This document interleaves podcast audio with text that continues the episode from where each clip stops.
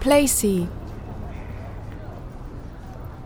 音楽ライターの結城川崎です。プレイシーが提供するポッドキャストドロップ同好会前回配信した内容に引き続き東京拠点の音楽レベルトレッキートラックスを主催する生命さんにご出演いただいております。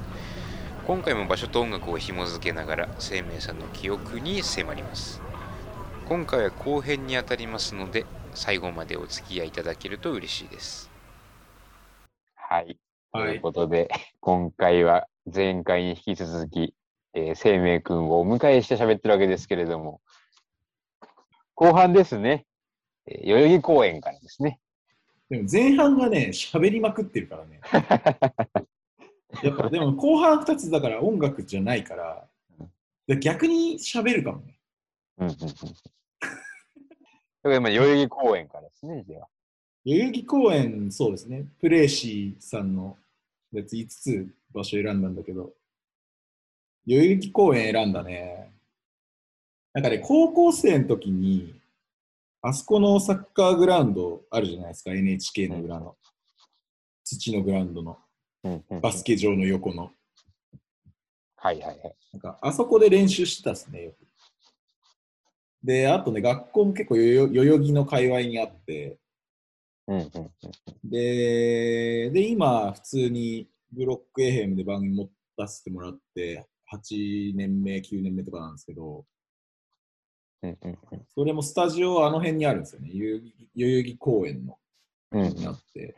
一回、あの、取材でお邪魔させてもらったことがありまして、ね、あそこはだからもともとたくさんのスタジオとかも兼ねたりしてて、うんうん、なかなか M フローにとっては特別な、まあ、タクさんにとっては特別な場所感じなんですよね。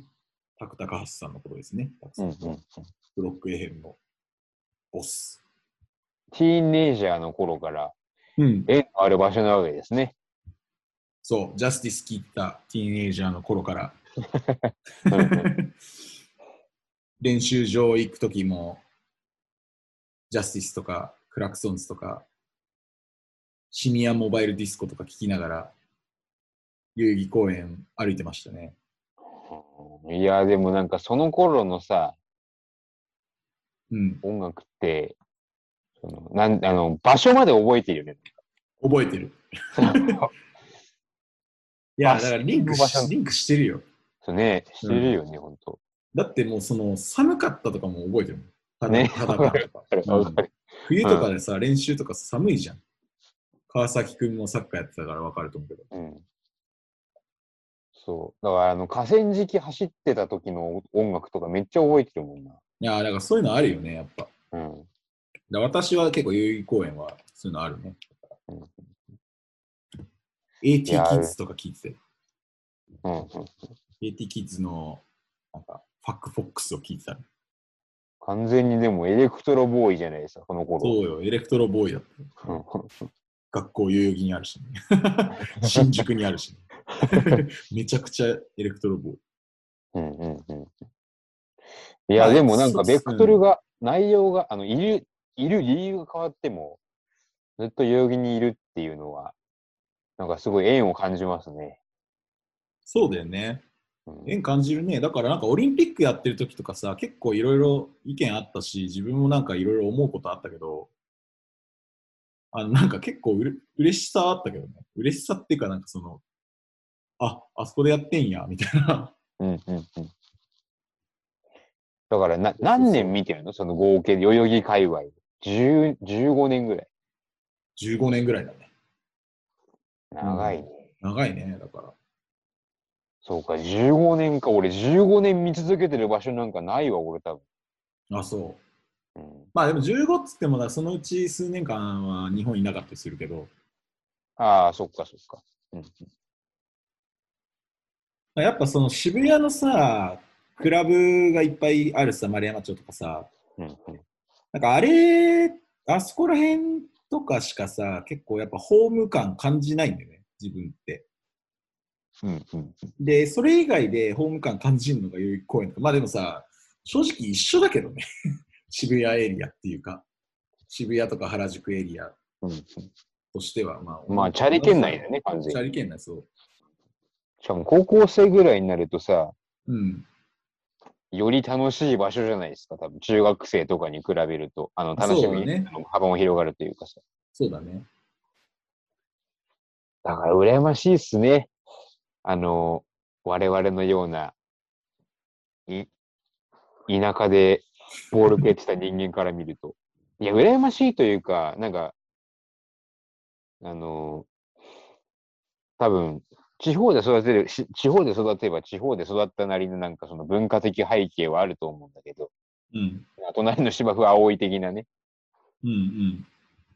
まあ、それを踏まえてもやっぱり、うん、その、周りにレコード屋も、レコード屋とか CD 屋さんってないんだよね。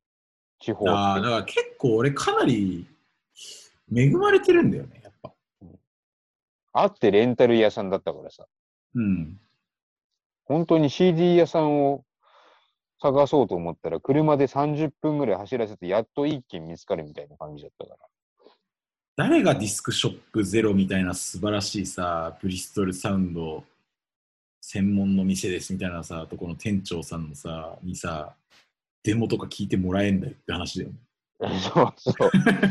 だから、地方在住の人とかどうしてたのかなと思って、同じ、同い年ぐらいに。あまあもちろんインターネットがあったから、それこそマルチネみたいなインターネットレベルって、俺らが高校生ぐらいの頃から出てきたと思うんだけど。いや、まさにその頃だったよ。その、うん、遊戯公園とかで、なんだろう、友達とだらだら食べてたりとかしてた頃って。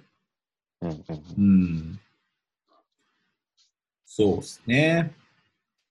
でここに選曲をされてるのがラスコ。はい。ホールドオン。ホールドオンですね。この曲を。これね、2010年ぐらいのリリースなんですよね。だから高校卒業したくらいじゃない？僕ら、うんうん。違う？そうだよね。まだ高校生じゃない？あ、まだギリ高校生。高3までも終わりぐらいだよね。そうだね。まあ、ちょうどね、ラスコーとかスクリームとかが割とポップな感じでダブステップをこう、の解釈を広げてた時期で。うんうんうん。まあそこに結構ハマったよね。自分の好みと。うん、で、だからまあ、ラスコーのアルバムを渋谷の HMV って買ったのかな確か。うんうんうん、CD で買って、まあ、それをまあ iPhone に入れて、iPhone 使ってたっけ？その頃。高校、高3ぐらいの時。あ、ギリ iPhone じゃなかった。けどでも何かしらの方法で聞いてた、公園とか行って、だからその、まあ、そう、聞いて、聞いてたなっていう。なんかその、その高校生、高校卒業した頃ぐらいの時に聞いてたな、みたいな感じで、まあ入れてますっていう曲なんだけど、特にそのぐらいしか意味はなくて申し訳ないんだけど。でもこれ何ソング何ソング？あの、いつ聴いてたとかさ、下校ソングとか、どのタイミングで聴いてたっていう？下校ソングじゃない？下校ソングだし、土日、あのー、わざわざこう、横浜に住んでたけど、実家、横浜実家に住んでたけど、まあ、うんうん、こっちの方も、あ、練習とかあったからね。そう。うん、そうだ。だから、代々木のグラウンドで今日は練習します、みたいな。時とかに電車の中で聞いてたね。ダブステップを。うん。ラスコとかスクリーン聞いたね。うん。めちゃくちゃポップなんだよ。あの、だからね、あんまね、ディープ、ディドープなもの聞かなかったね。だ中学生ぐらいの時はさ、結構さ、気持ち沈んでたんですよ、僕人生的に。うんうん、まあ、日本に初めて帰ってきて、で結構その、あんま馴染めなくて、日本の学校とかで。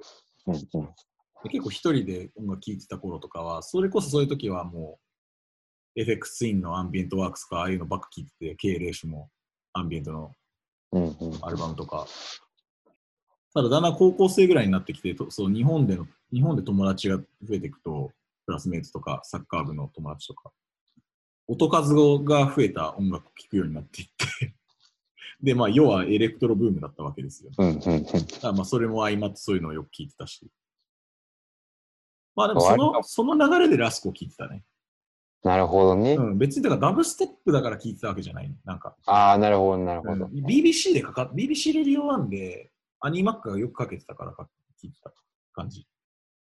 あ、そう、日本だとタクさんだよ。タク高橋さん。あの TCY レディオで、ブロック FM の前身がまだ、あのー、やってて。そうそうそうそうそうそうそう。タクさんがラスコとか言ってかけてた聞いてたかじゃあ、タクさんともその頃から、まあ、その時は直接的に知り合ってはいなかったかもしれないけど。知り合ってないし、普通にススターだなって思ってたから。うん。うん今となってはリリースパーティーに来てもらえるぐらいの関係なわけですもんね。あ、すごいよね。すごいよね。なんか結構、いまだにでも、すごいなってやっぱ、やばいって思うけどね。思うけど、なんか3年前ぐらいにタクさんと1対1でご飯連れてもらった時に、ランチで。それ伝えたら、もう勘弁してよって怒られて。怒られてはない。怒られてないけど、笑いながら、いやもう勘弁してよ。何にし合ってんのって言われて。あ確かにと思って、そこからまあやめようってなったら、だんだん慣れてきたって感じだけど。最後行きましょうか、そしたら。はい。横浜港大桟橋国際客船ターミナル。ここがですね、まあ、ここはなんかあれですね、客船ターミナルなんですよ。うんうんうん、それは書いてあるからそうだろう。うんうん、なんかね、あの、ターミナルなんですけど、屋上みたいな、屋上っつうかなんか、なんて説明したらいいのかな、こう、ドーム型になってて、ターミナルが。で、そのドームの上のところが、あの芝生とかがこう植えられてて、で、まあ、海とかが、海とか横浜のあの港未来の方とかがあの一望できる、その、なんていうのかな、見晴らしスポットみたいになってるんですよ、ね。うんうん、で、そうで、それなんかもあのドーム型になってるから、クジラの背中みたいだから、クジラの背中って名前があったりするっていう。うんうんうん、ああ、ここか。そう。はいはいはい。よかったよかった。え、画像をちょっと、画像検索しながら見てるんですけど。はいはいはい。そう。見たことがあります。ここです。なんか夜になるとさ、うん。すごい色のライトでライトアップされない、ここ。そうなの？な、な、なんか、なんか。あ、なんかそうだよ、そうだよ。あれでしょ、なんかちょっと紫っぽい、なんか。そうそうそうそうそう。カーペインターのアーシャーわかる？あ、わかるわかる。あれ、あそこで撮ったんだ。あ、そうなんだ。でも確かにあの。スタジオとかじゃないんだ。これこの、今ちょっと、これちょっと音声メディアだからあの出せないんですけど、カーペインターってググって、イメージ検索してもらうと、あの4つ目ぐらいの画像で出ますね。そうか、ここはそう。ここそう、ここそうなの。わかわかった？わかった、わかった。そう、ここまあ、そう。そうでも俺、で、最近、最近知ったから、でも俺この場所のことを。意外とみんな知らないよ。うん。あんなら順番としては、あの、カーペンターのアーシャーの方が先だ った。知った順番は。友達とさ、ここさ、まあ普通にさ、横浜でさ、まあなんか、外で飲もうよみたいな気持ちいいからみたいな。うん、飲んでてさ、まあ、こことか通るときとかさ、行ったらさ、そのカーペインターのアーシャここで撮ったよ。やって、やると、あのみんなあの笑ってくれる。一ネ一ネタになってそこかい、そこかいみたいな。そこだったんかいみたいな。うん、なんすかね、ここは、だから横浜ってね、実はトレッキー、結構若い、二十歳ぐらいの時に結構実は横浜のクラブでや DJ してる時がありまして。うんうんうんうん、結構ね、思い出多いんですよね。トレッキートラックスもう辞めちゃったメンバーとかがいて、実は。うんうんうん、そいつが今結婚してる女の子がいるんだけど、そいつはその横浜でトレッキートラックスのパーティーや、トレッキートラックス呼ばれた時に出てて一緒に。で、その夜抜け出して、そのこの大桟橋のこのすぐそばのクラブだったんだけど、抜け出してここで告白をして付き合ってそのまま結婚したそういう思い出があったり うん、まあなんか何かとこうそうなんですよね。でもそその辺その辺にあったねクラブでも全部潰れちゃったんだよね。うんうん。西方さんのね、リリパをね、その、あの、この横浜でやったんですよ、実は。西方さんのファーストアルバムの。なんかそれもやばくてね、中華料理屋なんだけど、そこのパーティースペースにシステムをこうぶち込んで、D、すごい DIY、横浜の先輩たちがすごい DIY 的にパーティー開いてた。えっと、私とカーペインターが一応実家が横浜だっていうので、全然山の方なんですよね。田園都市線なんで 実家があるの。うん。まあだから結構思い入れがすごいやっぱ横浜のあの周辺、大桟橋周辺のあのバーとかクラブって強烈なパーティーがすげえ多かったから、フェス、フェスみたいな、うん、アンダーグラウンドフェス、フェスティバルみたいな。ここ何曲選びましたっけ？ここはですね、システム F のアウト・オブ・ザ・ブルーを選ん選選んでるんですけど、まあ、ダッチトランスの黎明期の名曲ですね。ねさっき前半で出たフェリー・コースティンが、はい。いる。いる感じ。いる、いる感じ。なんかまあ、なんかね、大桟橋でそれで選んだ理由は結構いろいろあるけど、まあ、結構やっぱ空広いし、海見えるから、こう、自分が育ったオランダっていうのが結構そういうところで、うん、日本って電柱あるじゃないですか、東京って特に。うんうんうん、だ結構空を見るときに、遮るものが多いんですよ、東京って。はいはいはい。ビルもそうだし。あとやで、そもそも日本って山もあるでしょ。うんうん、オランダって基本的に山とかないんで、平地なんで、全部海面下のにあった土地をこう水を汲み上げて、風車、風車の力で水を汲み上げて、あの干拓してる国なんで、ほとんどが。アムステルダムなんてほぼそうだし。だから山がなくて平地で、で、電柱とかもないから、全部あの地下に埋めてるから、ヨーロッパって。だからまあ、なんだろうな、基本的にこう、空が広いっていう、なんか詩人みたいな言い方で恥ずかしいんですけど、こっぱず、こっぱずかしいんですけど、まあ、実際、その、実際そうで、そうそうそう。うん、なんかすごいね、こう、ポジティブな気分になれるっていうのはね、あるね。ノスタルジックな気分でもあるし、まあ、なんだろうな、もっと自分って、あ、なんか自分これやりたいなと思ったことってやっぱやるべきだなみたいな。うんうん、自分の人生、実はなんか、今こういう人生でこのまま進むとこうなるっていう予想がつくけど、なんかそれは実はなんか変えてみたらそうじゃない人生もあるんだろうなみたいな。可能性がすごい広がるみたいな。うん、あの、えー、トム・ハンクスが遭難する映画なんでしたっけ？キャストアウェイ。キャストアウェイか。あるじゃないですか。はいはいはい。キャストアウェイのラストが、これ話したことあったからな、川崎君。キャストアウェイの映画の、キャストアウェイって、まあ、トム・ハンクスがやってる役の人が、まあまあ、毎日忙しく仕事に追われている営業マンみたいな感じなんですけど、経営者みたいな感じなんですけど、フェデックスの。で、飛行機事故にあって遭難しちゃうんですよ、無人島で。うん、あの南太平洋の誰もいない無人島で。で、そこでサバイサバイバルする、サバイブするっていう映画なんだけど、で、まあ、それサバイブして、なんとか、こう、あの、救助隊というか、まあ、そのタンカーに見つけてもらって救助されて、なんか、何年かぶりに、あの、また自分の住んでたアメリカに戻ってくる。で、その当時婚約していたあの女性に会いに行くんですけど、もうその女性は別の男性と結婚していて、で、子供も生まれてるんですよ。はいはい。で、その女性からしたら、死んだと思ってたから、生きてるんだったら、生きてるって分かったら、こういうふうな人生歩んでなかったよみたいな感じで、もうでも、お互いでも好きではあるんだけど、もう別れしかない。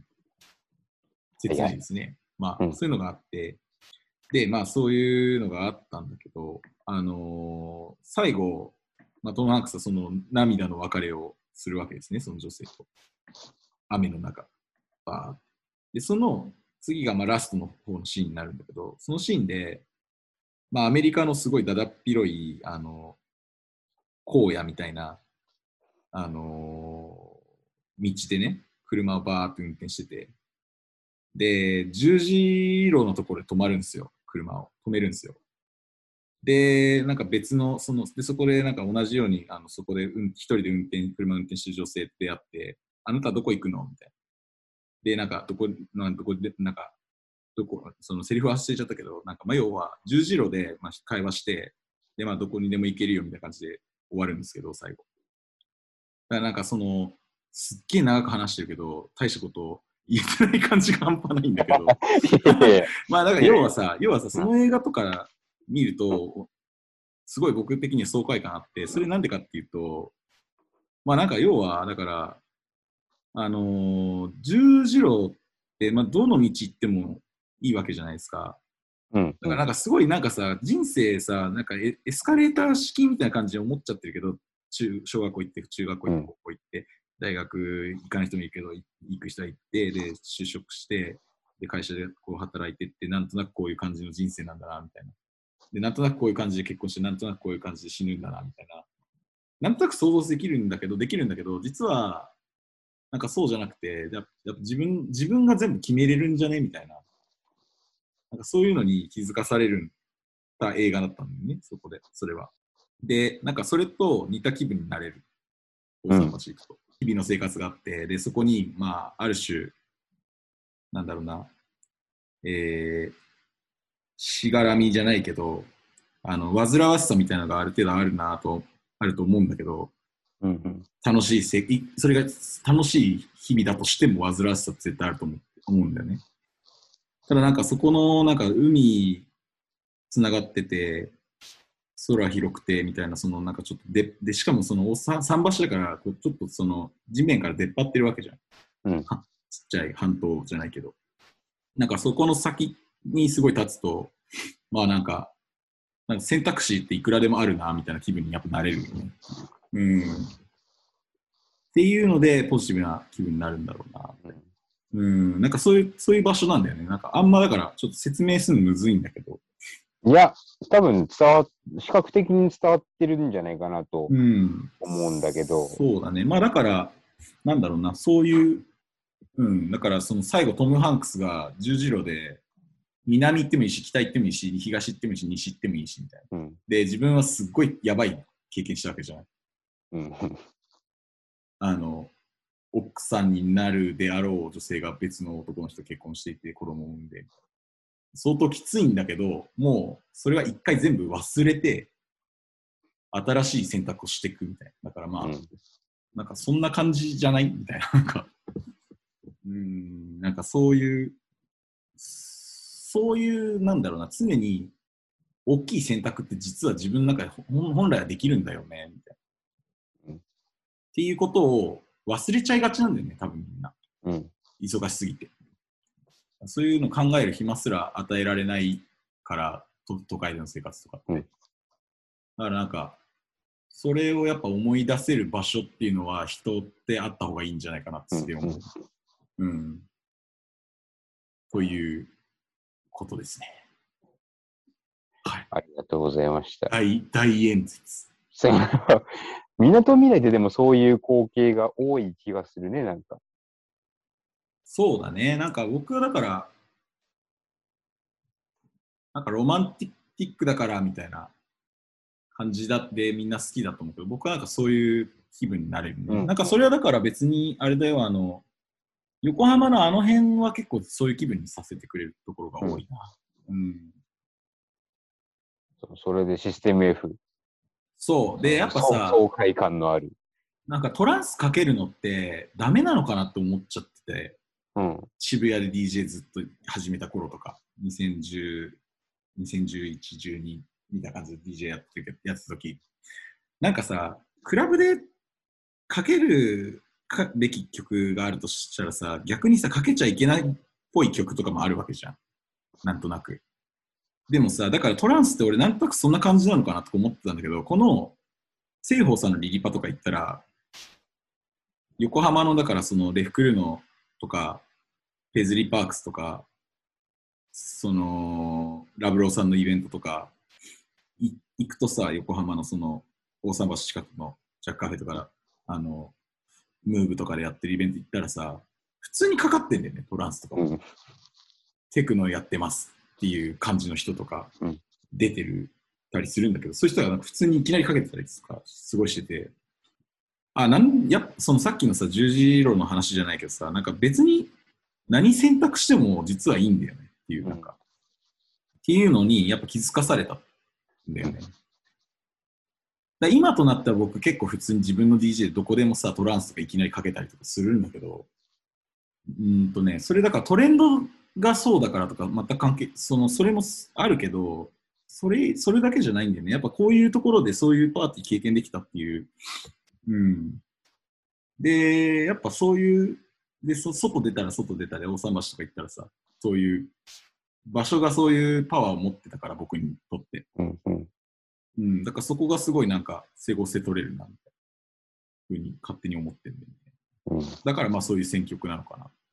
なるほど、ね。フランスの曲かけてる。うん。いや、まさに解放だったわけでしょ。解放だね。うん、うん、そうだね。あの、いい振り返りができてるといいなと僕は個人的に思いながら今日話を聞いてました。ありがとうございます。前編後編にわたってお付き合いいただいた皆さん、どうもありがとうございました。今後もドロップ同好会では場所と音楽の関係性を追求していきますので、ぜひまたお聴きください。それではまた。